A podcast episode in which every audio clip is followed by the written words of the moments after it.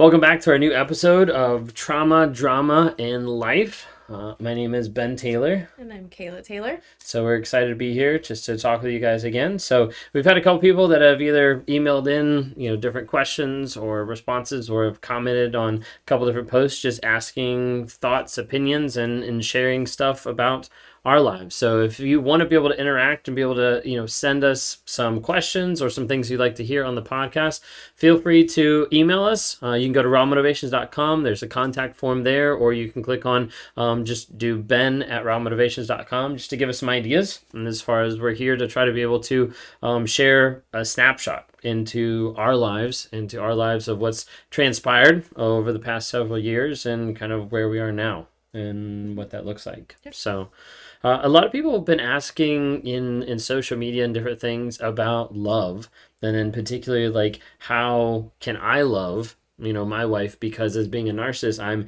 incapable of love. And like what does that actually look like now um now that i'm you know putting out there who i am kind of what's going on?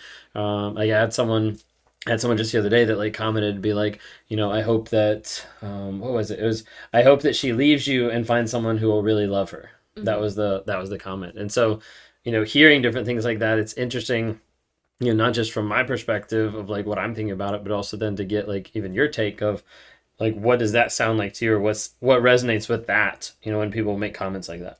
Yeah, I think it's hard because now seeing the change and how he does show that he loves me now, it's kind of hard to hear those comments. Like I 100% would agree with them if they would have said that like a year and a half to two years ago, obviously, like mm-hmm. that makes a thousand percent difference is because you've changed and you've done like a complete 180.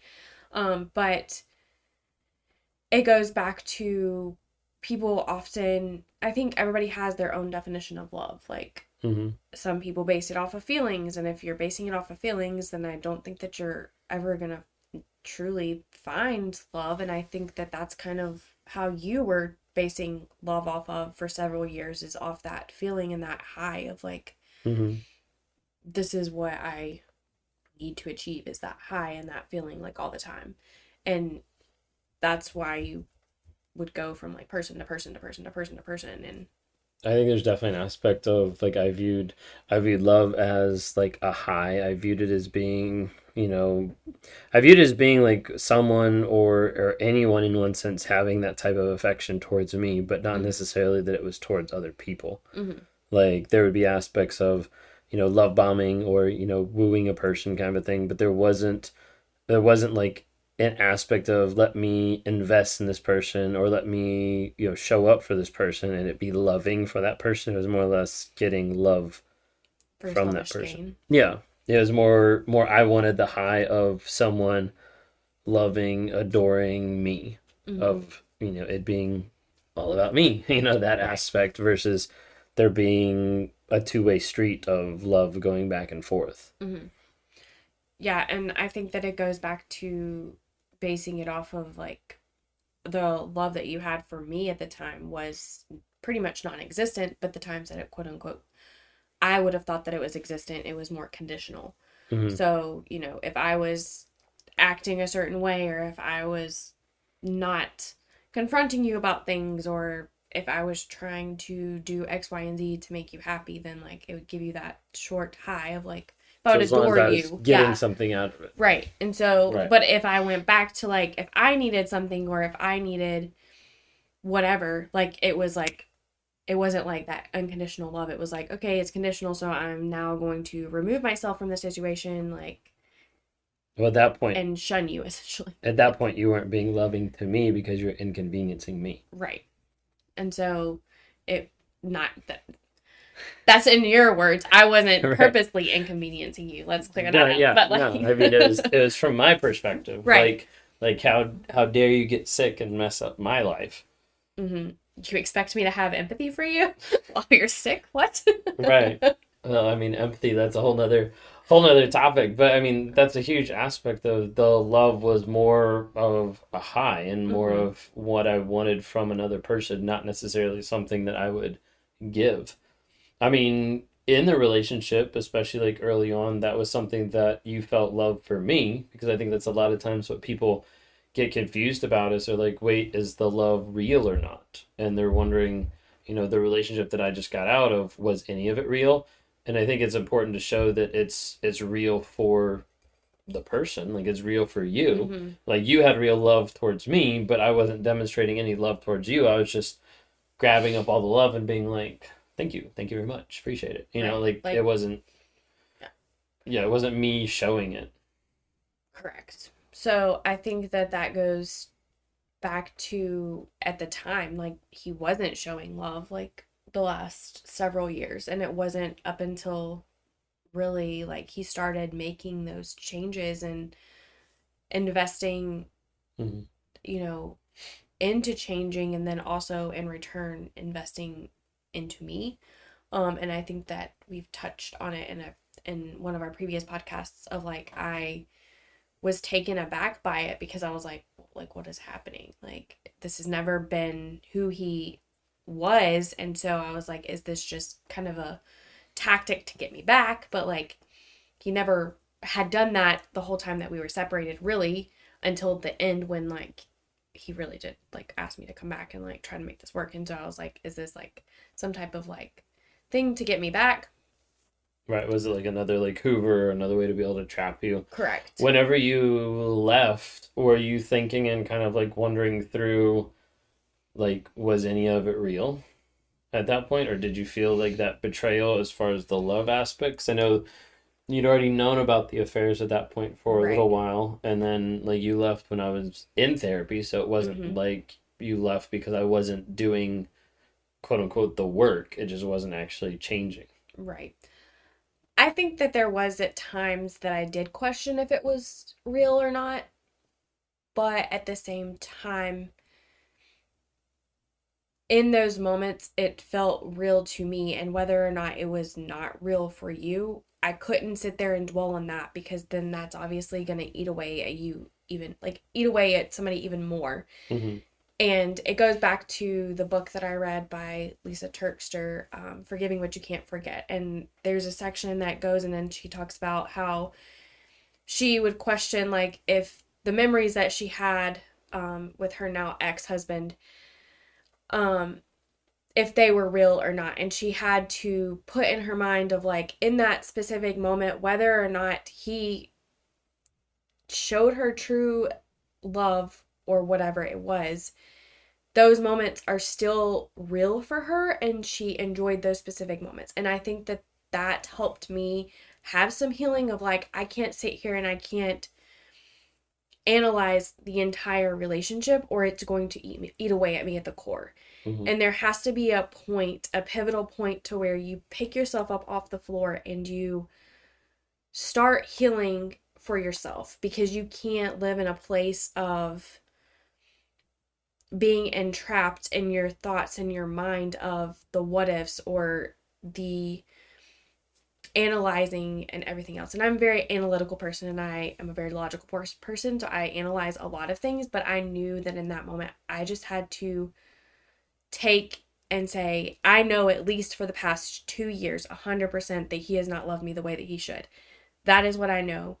There have been moments that I've quote unquote maybe felt love, and whether it was in my delusion or whatever, I'm not going to analyze those moments. I'm just going to take it and I'm going to start my healing. hmm Like really just I mean that's a big aspect that we try to promote on the platform and also in like the coaching that I do is telling people about like getting back to the truth of like understanding like the truth of the situation is at the end of the day um it what matters is that demonstration of love or that Mhm. demonstration of what the person is doing and so even we walk through we walk through that process of trying to help people like rewire their mindset it goes into depth of like the truth of the situation of like how do they actually demonstrate it? Because if it's not real like if it's not being shown on a consistent on a day-to-day basis then it's not real. And a lot of times people want to latch on to just those positive moments or those little moments and think of that. And i think as you were talking i was thinking of like the idea when when people start analyzing okay did he love me did she love me like how does it actually work like that i think there's a huge part that is harmful for them when they do that because they normally ascribe their worth based on if the other person loves them Mm-hmm. right And I, I think that it goes back to um based off of the society that we're in today of like social media and Mm-hmm. getting all kinds of likes or comments or whatever on a post or whatever it may be and then you associate those people liking your comment off of your worth and so it's like it's, validating. yes and so it's the Mhm. same thing with like basing one person if they loved you or not off of your worth or your value or whatever Mhm. and again we can sit there and we can analyze that if we want and we're going to stay in a place of not healing ourselves and not being able to move on and just in this like place of like bitterness and dwelling and whatever it may be Yeah.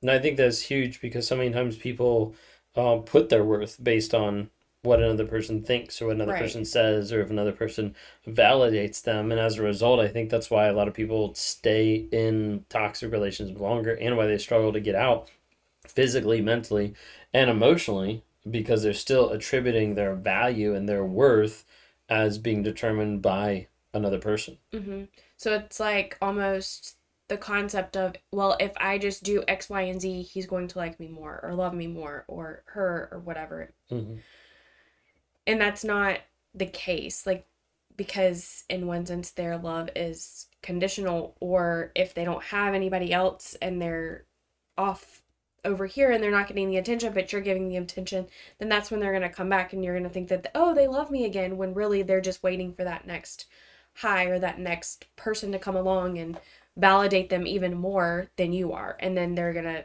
be swooped away by them and do that. Yeah. When did you feel like it changed for you as far as like your worth not being defined by how much I loved or didn't love you? Um, I would say it changed really when we separated because I think up until up until we separated, I struggled immensely with um just like all of that. Mhm. And I think also like diving more into like my faith and like God and just realizing that my worth doesn't come from a person. Like my worth is not my worth cannot be set in a person because people are always going to disappoint us Mm-hmm. And my worth is ultimately found in Christ. And so just really diving and taking the blinders off and realizing that my worth is it can't be based in a person because people will fail you every single day. It doesn't matter if you're in a healthy relationship or not. That person's still going to fail you.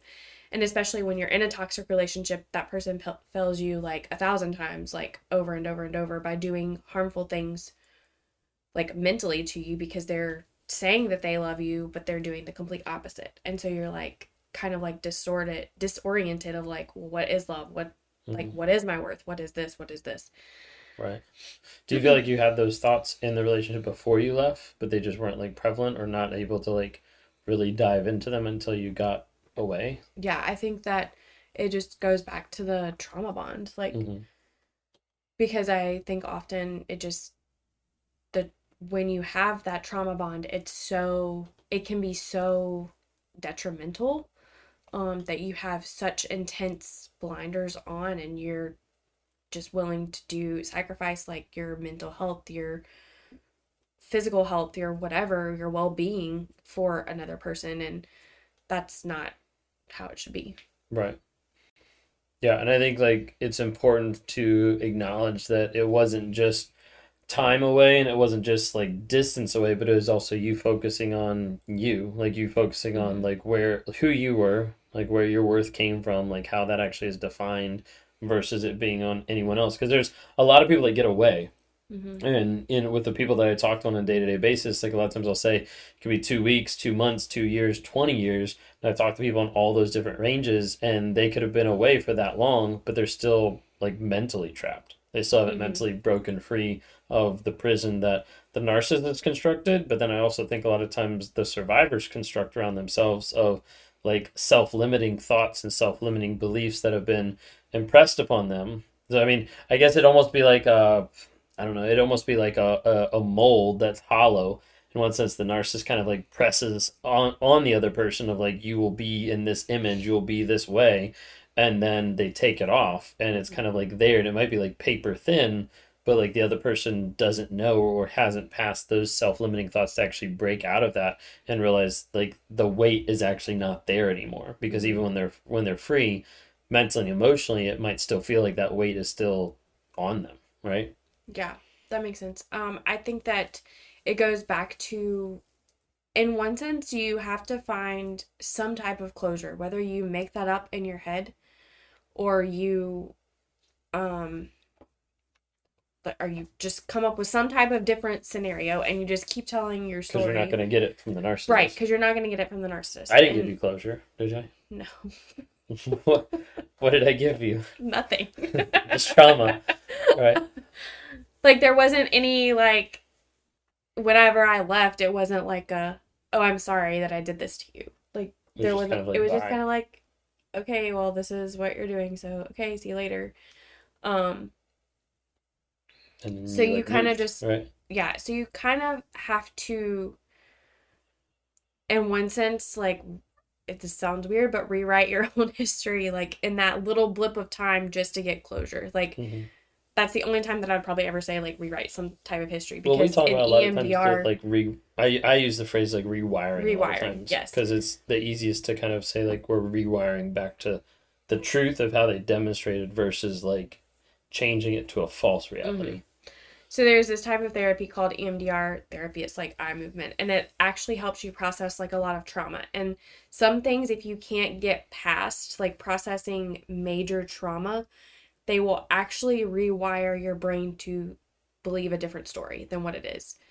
Um, and so if that's if that's what you have to do in order to literally get out of the place that you were in where you that mind block, then do it.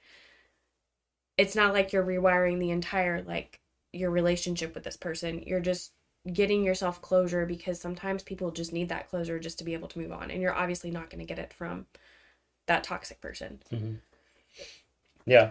No, I think uh, a lot of times like I'll I'll talk to people how like they're not going to get closure from the narcissist, but it comes from them. Mhm. Like, it comes from them acknowledging like what happened in the relationship, acknowledging how that person showed up. You know, because that's a I think that's a huge aspect. Like we before the podcast, we were just curious and we were like, what is the definition of love according to just like dictionary? So we just Googled it just to see. And what it popped up with was an intense feeling of deep affection and then or a great interest and pleasure in something. It's like super like it tells you a lot there right? Like uh it's uh, the example is babies fill parents with feelings of love.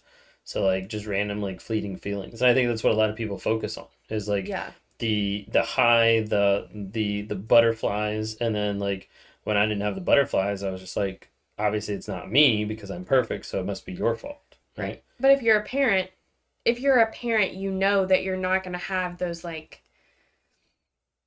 newly love butterfly feelings for your child that doesn't mean that you don't love them like because i love my kid more than but you anything don't always have butterflies for them But it's not like I- all the time Right. Like it's not like I have that feeling of like, you know, the intense like feeling of butterflies or whatever. It's it like when be. Sophia's screaming at you or like drawing on the wall. It's like, oh, these like intense, deep feelings that I have affection for you. Like, Right. yeah, I mean, and everybody goes through that. And I think people get stuck with the idea of like, wait a second, there's a narcissist that says that he's still with his wife and loves his wife. Like, you can't have feelings, you know, that kind of thing. Yeah. And obviously there's a lot of things that attribute to like divorce rates, but I do think a lot of the divorce rates are high because people base their love off of feelings versus trying to work through and make connections or whatever. But that's like a side note. But right. it goes back to, well, do you actually love me? Then Mhm.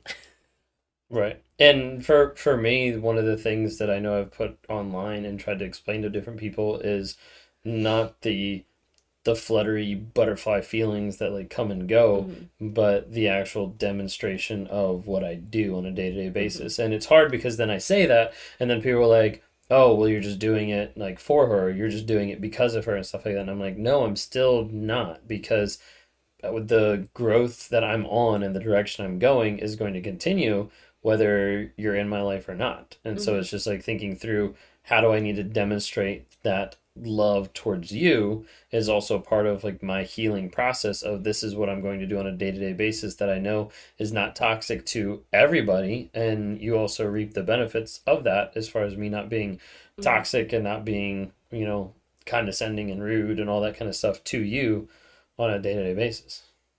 Correct. It's not it goes back to I know like your your love for your spouse or your person that you're in a relationship with is completely different than like your kids, but it also is like you show up how do you love your child? You love them by um, you know, doing things with them. You love them by providing for them, like cooking meals for them, spending time with them, things like that. So that also all encompasses like love.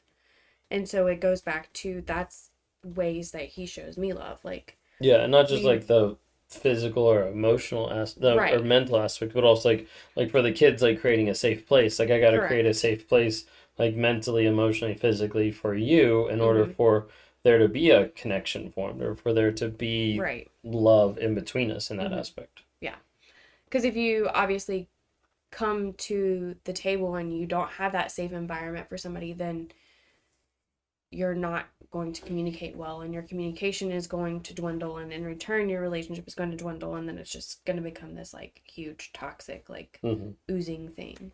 What would you say to like all the people out there that are listening to our podcast or watching my videos and and seeing the aspect of like well he's still married or you know they made love work how does how does that work for me? Or maybe i can have that aspect of the, my relationship with you know the toxic or the narcissistic person that's been in their life. Mm-hmm it goes back to just if that's something that you want to stay in, if you want to stay in, I caution you that it 99% of the times it's not they're not going to change unless they actually truly want to get help and to change themselves.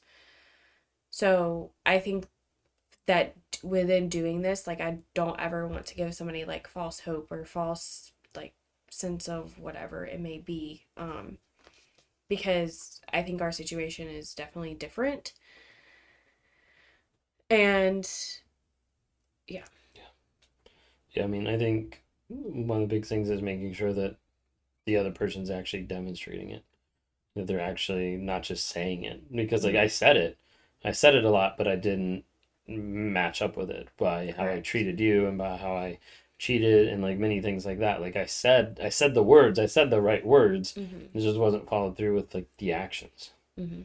And I think it goes back to it was either our first podcast or this past podcast that I talked about how whenever I came back, I took it like a month at a time, and it wasn't. That wasn't like a funny haha thing. I know it it is comical when you think about it, but I did because I had already knew the patterns of he said that he was going to change and then he would change for like a week or two weeks or whatever and then go back to whatever. And so I came in very guarded. Hmm. and so he had to work hard at creating a loving, safe space for me to be open and for me to feel comfortable mm-hmm. Saying things. And if I'm being a thousand percent honest, I don't think it it wasn't up until really like over the summer that we could have like we could go into a conversation without without me having like some type of like anxiety or like feelings that you were gonna come back at me for mm-hmm. me saying something. There's like a lot of trust that had to be built up and a lot of right work on both our parts and and still like the journey is still like messy like it's not mm-hmm. like we have it perfect you know i mean even even the other day when we got into like frustrating times together, like trying to express our own vulnerabilities and our own emotions in the moment was like super hard. Mm-hmm. And then it's also super hard because we'll lay those out there and then, you know, it's like triggering both people at the same time based on previous experiences, perceptions, and trauma. Mm-hmm. Yeah. So it's like a big aspect of that. Yeah. Um, I had I had someone that asked on one of the one of the questions that asked like the idea of um is it worth it on along the lines of being always like constantly on guard like how do you reconcile like that idea of of basically the feeling of being constantly on guard about me or how do you how do you process that think of that how does that correlate to you know coming back for that month, but then you know now we're past being like a month back. How Mhm. how does how does that being on guard aspect feel or interact with on like a day to day basis? I think honestly, at this point, I'm not as on guard as I was just because there's we're almost a year out at this point and there's been trust that has been built. Um, but coming back and when I was more um, on guard, I don't think that it necessarily was like an issue at the time just because I had grown and I had healed so much like over the time that we were apart Mhm. that it didn't it was kind of one of those things where it was like okay if this works that's great. If it doesn't that's great too. Like that's kind of like the peace and the mindset that I was in so it's like what is one month two months or three months gonna hurt if I have to come back and I would have to pack my stuff up anyways in order to physically like 100% move? What is those couple months gonna like make a difference in a blip of time or my healing? Because it's not because I've already it's not gonna really do much because I've already made it this far in my healing process. And just if he lets me down again I have this much healing already under my belt in one sense. I think you're also more like resolute of, you know, if he does this, then I'm out anyways. I feel like I don't know if it was necessarily like a disconnect, like where you're disconnected from that, or like emotionally like disconnected from it or something, but like the healing process to a point of like I wasn't defining you, so then if I still continued those behaviors, then there wasn't an aspect of feeling stuck, I don't think. Yeah. Yeah, there wasn't. And I think that I mean, obviously I still have those boundaries and I still have those um things of if he does X, Y, and Z or whatever it may be that um Mhm. I would still up and leave. Like it would be obviously a little bit harder now because like we have had all of this healing and stuff and it would suck. But I've still I'm still I've still healed immensely from the things that um I've faced when he was like not self-aware narcissist. And so I still owe that to like myself and my Mhm. daughter and future kids or whatever. So Yeah. And that's future stuff we can talk on Yeah, as far as boundaries. boundaries and things like that too. But anyways, if you guys liked the episode, um, please like, rate, and review it. Uh, share it with some people. Just kind of spread the news. We're trying to help spread the news about narcissism, but also just a glimpse into our lives, how we process it. If you have uh, specific questions, know, feel free to send them to us at rawmotivations.com. You can click um, just to contact and send an email. You can do ben at rawmotivations.com and send that email just to be able to give us either ideas or questions or thoughts that you'd want to hear us discuss or go over while we're doing the podcast. So thanks so much for listening, and we'll see you again next week. see you next week.